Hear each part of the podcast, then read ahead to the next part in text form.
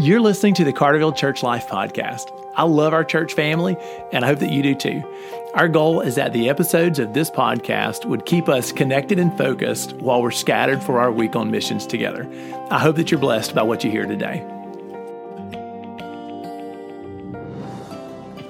Welcome back, church family. Happy Monday. Yesterday, when we gathered in church, we um, continued to study the life and the work of Christ. We're in a theology series right now, and I hope that our podcast serves you well as you are scattered on another week of God's mission. Our guest today is Matt Fondren again. Matt, thanks for being with us. Hey, Ben. Welcome. So, Matt, what are we talking about today? So, we've come to the line in the Apostles' Creed where it says that uh, Jesus suffered under Pontius Pilate. And so, um, interesting guy. Uh, he's a good guy in some people's eyes the bad guy in, in, in some other people's eyes. And so, um, be interesting to uh, see what the Gospels say and maybe some other historians uh, say about this guy and his uh, interesting interaction with Jesus. So, if you're new to your New Testament and the story of the life of Jesus Christ, um, I'll give you a quick orientation, and then Matt can help us walk through this guy Pontius Pilate. So, when you read about the arrest and the crucifixion of Jesus, Pontius Pilate is the Roman official. He's like the governor who oversees Judea, and he's in Jerusalem right now for the for the feast of the Passover. Well, he's the guy who has the Roman authority to crucify Jesus, and so he oversees part of the trials that convicted Jesus, and he's the man that had the final authority to say, "Okay, we're going to have Jesus crucified." So that's his role forever in the story of the life and death of Jesus Christ. Right, uh, and you know, you think about his job. His job is to hold down a uh, a people with a reputation of being a rebellious people. Yep. And so uh, he's a tough guy, and um, we see he's also sometimes gets mixed up in probably things that he doesn't want to have anything to do with, religious quarrels. And so, uh, at first, this probably seems like uh, when we get to the point where Jesus is brought before him, this is something that is meaningless to him. This is this is what the Jews are worried about and has nothing to do. And for him, the bottom line is he needs to be successful governor. He needs to keep the keep peace. the peace. That's this right. just an interruption to his mission. Let's get these religious fanatics satisfied and deal with you know whatever this you know recent uprising is about some religious disagreement and then we'll move on and we'll keep uh, doing what Rome wants to do, which is keep the peace in this little uh, scrap of land. So let's read a little bit about the biblical narrative surrounding uh, Pontius Pilate. We'll be reading John chapter 18, verse 28, and some other things too. Okay. Um, then the Jews led Jesus from Caiaphas to the palace of the Roman governor. By now it was early morning, and to avoid ceremonial uncleanness, the Jews did not enter the palace.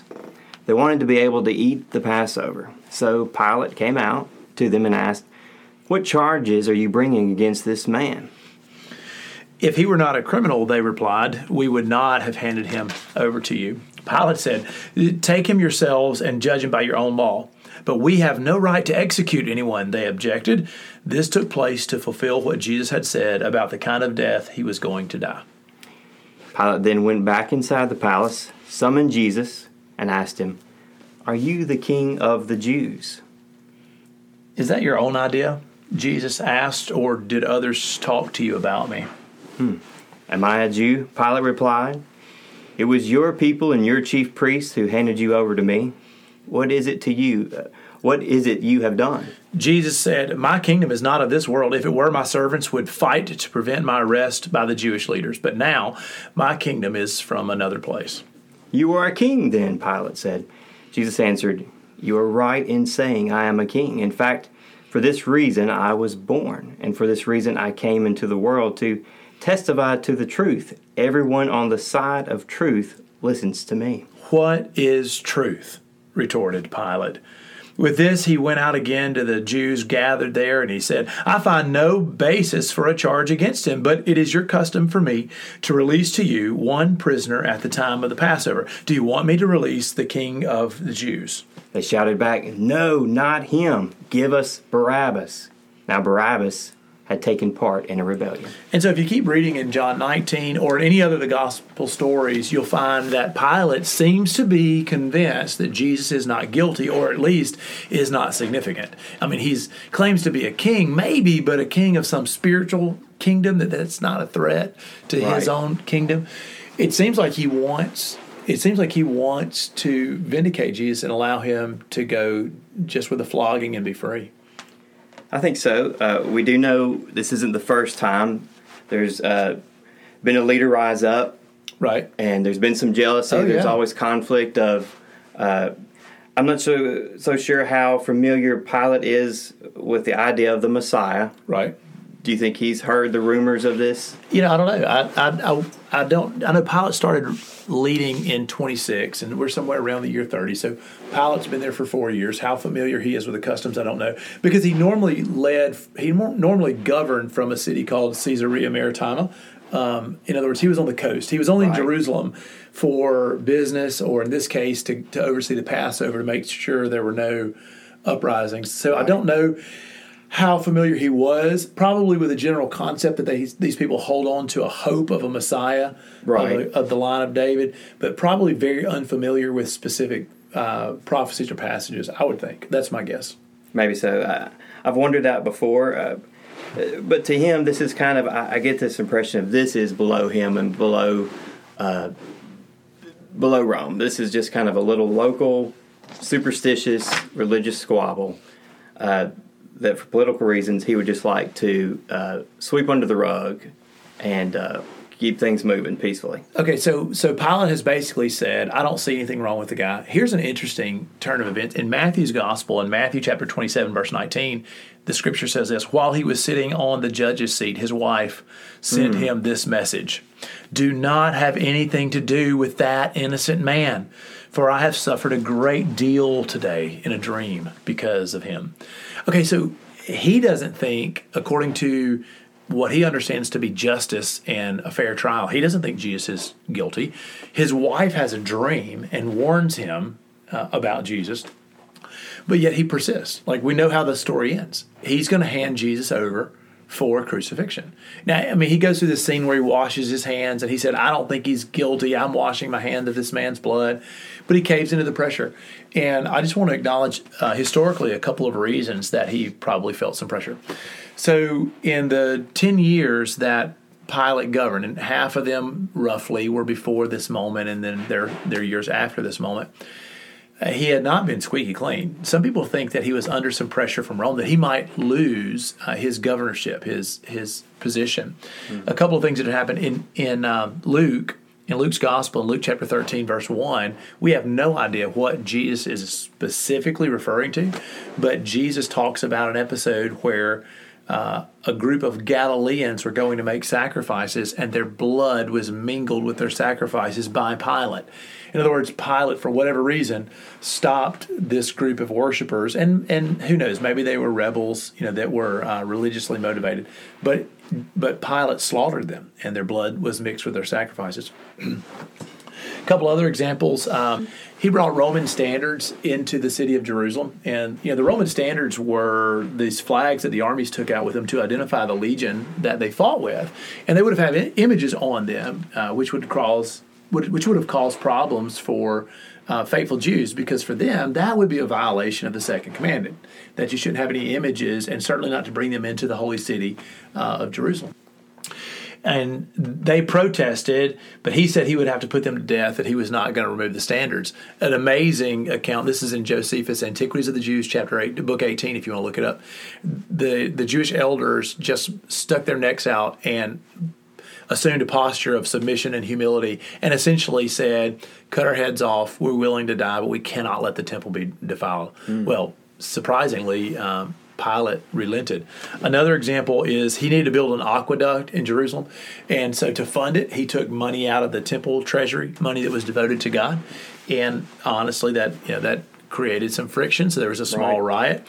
Well, to deal with the riot, uh, Pilate had some of his guys disguised in normal people's clothing and surrounding the crowd with daggers uh, hidden under their garments. And when he gave the when he gave the signal, you know, they they opened an assault against all the protesters. Um, there's also an, an, episode where Pilate slew a group of Samaritans that went to Mount Gerizim.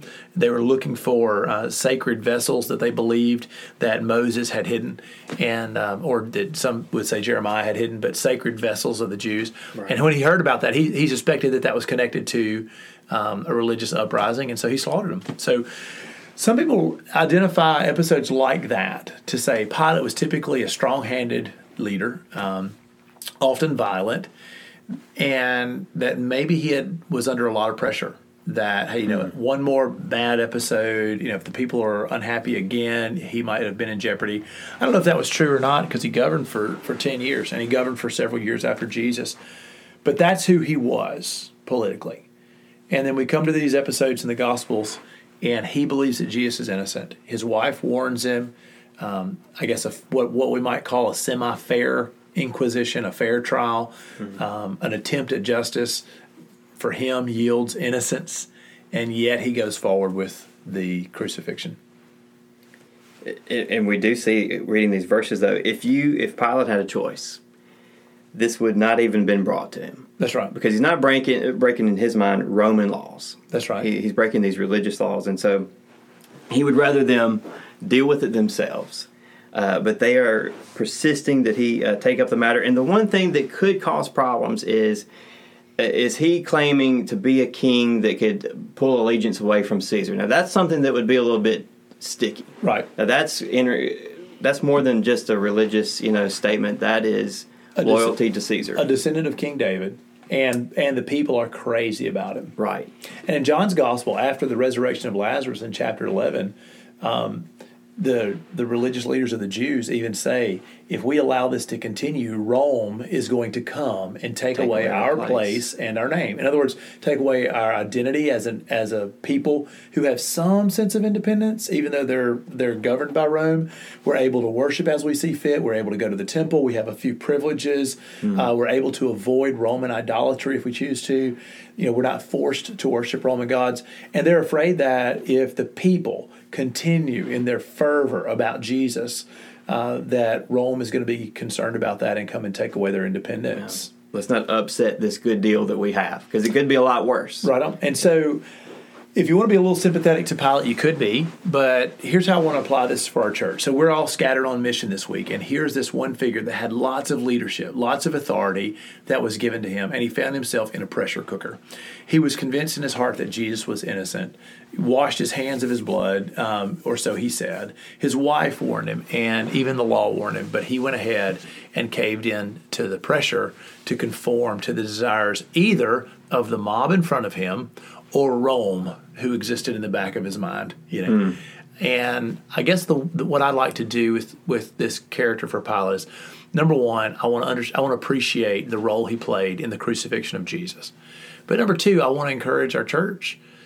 We feel pressure. We feel pressure to conform to the expectations of our peers, our coworkers, our friends, our classmates. We feel pressure to conform to expectations that people have for us. And there are moments when we believe that we know what is the truth, or what is right, what is good, what God wants. And yet we feel a terrific pressure to do something different. And I just want to use the story of Pilate to encourage everybody as we worship King Jesus. Uh, let's represent him well, and let's not cave into the pressures that we feel all around us. Good. Hey, thanks for being with us, Matt.